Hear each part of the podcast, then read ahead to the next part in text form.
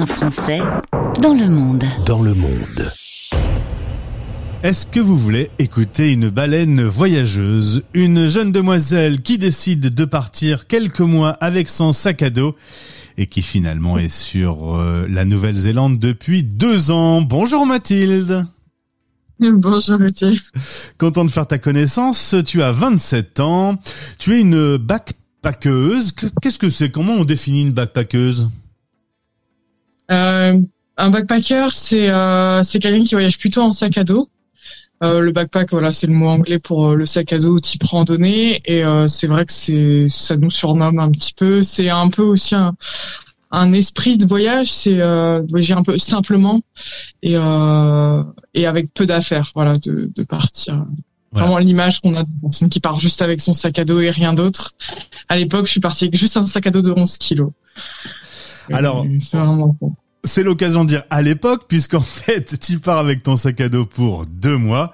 C'était il y a deux ans. Merci le Covid. Exactement. Je suis arrivée deux semaines en fait avant la grosse pandémie mondiale de mars 2020. Et du coup, je me suis retrouvée euh, au début bloquée. Et après, je suis restée par choix, euh, mais parce que voilà, j'avais prévu de faire un road trip de deux mois et demi, et puis au bout de deux semaines, bah bloqué, j'ai rien pu faire. Du coup, je me suis dit, bon bah je vais rester.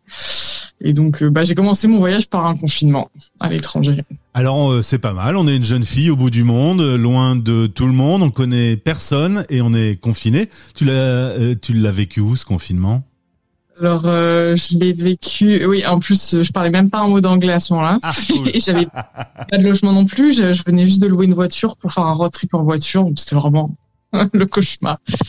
Et alors, je- j'ai trouvé euh, sur Facebook qu'il y avait d'autres Français qui étaient coincés, et qui ont mis des annonces sur Facebook pour louer des Airbnb. Donc, j'ai passé euh, mon confinement avec neuf autres Français euh, coincés euh, dans un Airbnb à Kaikoura, donc euh, près de la mer.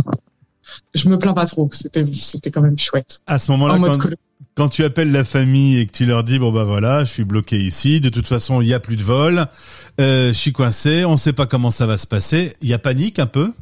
Euh, oui, parce que en plus j'étais en couple à ce moment-là, donc mon copain était en France et euh, et puis ma famille euh, ouais était un peu euh, un peu paniquée. Après ils m'ont tout de suite dit euh, tu devrais rester quand même en Nouvelle-Zélande voir comment ça se passe parce que euh, bah, en France ça n'a pas l'air. Enfin la situation était quand même mieux en Nouvelle-Zélande dans le sens où euh, après le premier confinement il n'y a plus du tout eu de Covid en Nouvelle-Zélande. Ils avaient confiné tout le pays pour quatre cas seulement.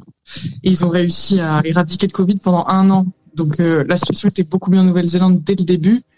Donc tout le monde m'a dit bah, reste sur place, vois, ça a l'air quand même moins le bordel que qu'en France et ça s'est révélé vrai.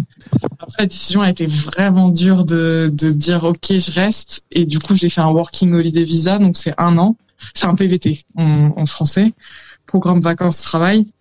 Et de me dire ok allez je le fais en entier parce qu'à ce moment-là en Nouvelle-Zélande c'était l'hiver donc euh, confinement hiver. Il fallait travailler parce que j'ai dû payer tout mon confinement évidemment. Il y a pas de pôle emploi quand on est à l'étranger et du coup euh, je fais bon bah ça veut dire que je reste au moins un an ça a été un peu dur euh, à prendre comme décision. Après je la regrette pas. C'était vraiment une bonne décision mais euh, sur le moment c'était pas facile. J'imagine. Euh, Mathilde, tu me dis à ce moment-là, j'étais en couple. euh, Tu veux dire que t'as cassé à distance? Euh, bah oui parce que alors euh, sur le coup il m'avait soutenu etc ça a duré six mois et au bout de six mois il en a c'était trop long pour lui et du coup oui il a il a rompu comprends aussi Eh ouais, l'amour à distance quand il y a combien Il y a plus de 10 000 kilomètres entre toi et moi là aujourd'hui. 19 000 Ah ouais, 19 000. J'étais loin du compte. Euh, euh, ouais. La fête continue, tu es censé rentrer cette fois-ci pour du vrai, t'as un billet d'avion et là on se retrouve, t'es dans une chambre d'hôtel à Auckland, le pilote a le Covid et le vol est annulé. Toi t'es un petit peu le Pierre Richard de, des temps modernes. Ah je suis un vrai chat noir. C'est vraiment euh, ouais parce que euh, euh, ma famille ne sait pas que je rentre. C'est une surprise du coup, euh, par exemple, j'ai fait beaucoup de stories sur Instagram et du coup, j'ai dit à tout le monde que je travaillais. En ce moment, je travaille dans, pour ramasser des kiwis, etc. Et en vrai, je suis coincée dans une chambre d'hôtel à Auckland alors que je devrais être en France. C'est vraiment... je te rassure, on préservera la surprise, on diffusera l'interview une fois que tu auras atterri sur le sol français. Tu crois que tu rentreras oh. un jour, euh, Mathilde? En rigolant, il y, a un ami qui m'a dit, mais en fait, euh, la Nouvelle-Zélande veut vraiment te garder, veut pas que tu partes, mais là, j'aimerais quand même rentrer. Alors c'est vrai que l'Océanie et euh, l'Australie, la Nouvelle-Zélande en particulier, ont eu une politique de zéro Covid. Très vite, ils ont fermé les frontières, on était coincés, on pouvait plus rentrer, plus sortir. C'est pratique, ce sont des îles, mais au bout d'un moment, il faut quand même un peu évoluer. Donc là, ils sont en train de changer leur politique. Voilà, c'est ça. C'est que du coup, il y avait plus du tout. Enfin, en tout cas, je parle pas pour l'Australie, je connais pas la situation, mais en Nouvelle-Zélande, ils ont réussi à éradiquer le Covid pendant plus d'un an. Donc, en gros, euh, il y avait que les kiwis, les résidents qui pouvaient entrer ou sortir, mais avec des quarantaines sous surveillance armée, etc. Donc très compliqué et très cher. Et du coup, à l'intérieur du pays, on vivait parfaitement normalement. Donc ils continuaient, euh, ils comptaient continuer comme ça encore un moment, mais ça pose plusieurs problèmes. Par exemple, déjà, ça marche pas indéfiniment, dans le sens le Covid est revenu en août 2020, ils ont reconfiné tout le pays un mois et demi, je crois, mais en fait, là, ils se sont rendus compte que ça suffisait plus, donc ils ont mis euh, l'accès sur la vaccination, et là, depuis euh, 15 jours, on a un pass sanitaire aussi. Et, euh, et notamment, ils se sont rendus compte qu'en fermant les frontières, ils ont beaucoup de moins main d'œuvre. Ils comptent sur nous, les backpackers, pour travailler notamment dans les fermes ou dans la restauration, par exemple. Mais en fait, euh, il y a plus d'étrangers qui rentrent, d'expatriés, et on était un petit peu cette main d'œuvre là. Donc moi, on va dire, je suis chanceuse, je trouve du travail en cinq minutes en Nouvelle-Zélande, alors que j'ai pas de qualification, etc. Mais euh, mais il manque clairement de main d'œuvre. Donc nous, on est en position de force actuellement, mais du coup dans l'agriculture, et eh ben on sait qu'il y a des récoltes qui n'ont pas été euh, faites, ou euh, où il y a des secteurs, enfin c'est vraiment pénurie de main d'œuvre et le tourisme euh, hyper impacté. Il y a toute une chaîne d'auberges de jeunesse qui a fermé récemment, qui était une grosse chaîne ah connue. Mmh complètement fermé, ils ont fait faillite, donc euh, ouais. Et, là, du coup, le, le, Covid est revenu, donc en fait, on vit à peu près comme dans les autres pays, avec un pass sanitaire, etc. Sauf que les frontières sont encore fermées. Donc là, ils se disent, il y a plus d'intérêt de fermer les frontières. Ils ont annoncé une ouverture euh, pour euh, pour début d'année prochaine, normalement. Normalement, ça peut changer. Mathilde, pourquoi ton blog s'appelle Baleine voyageuse? Ah, euh, c'est parce que j'ai un tatouage de baleine euh, sur le poignet et c'est parce que je les ai vus en fait en Norvège et au Canada et euh, c'est un peu lié à mon histoire perso, mais c'est qu'avant mon voyage j'ai fait un, un burn-out, rupture, etc. Enfin voilà, j'étais pas trop bien dans ma vie et j'ai un peu tout plaqué. j'ai arrêté mon CDI, j'ai rendu mon appart, voilà, un peu sur un coup de tête. Et me dis, euh, je voyais plus trop de sens, je sais plus trop quoi faire de ma vie, je cherchais un sens. Et en voyant les baleines au Canada, j'ai fait un, court voyage au Canada.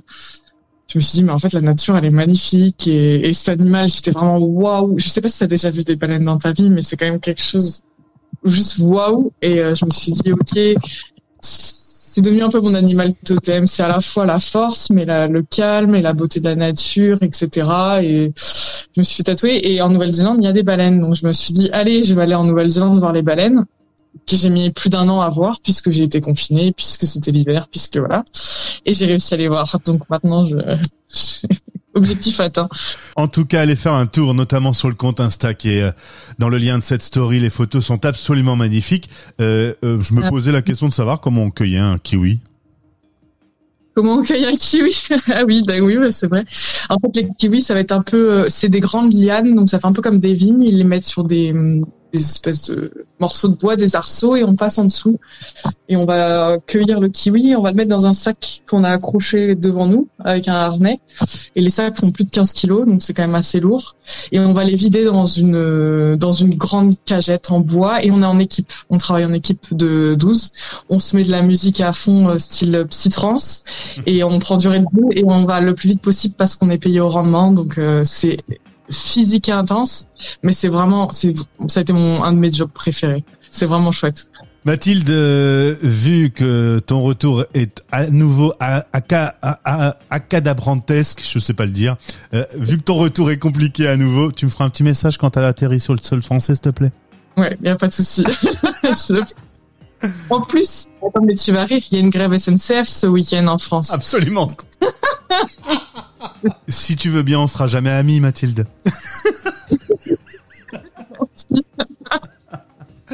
Allez, bon retour à toi et au plaisir d'être retrouvé. Merci beaucoup. Bye. Stéréochic, stéréochic, Stéréochic, le média qui aide les 3 millions de Français expatriés au quotidien.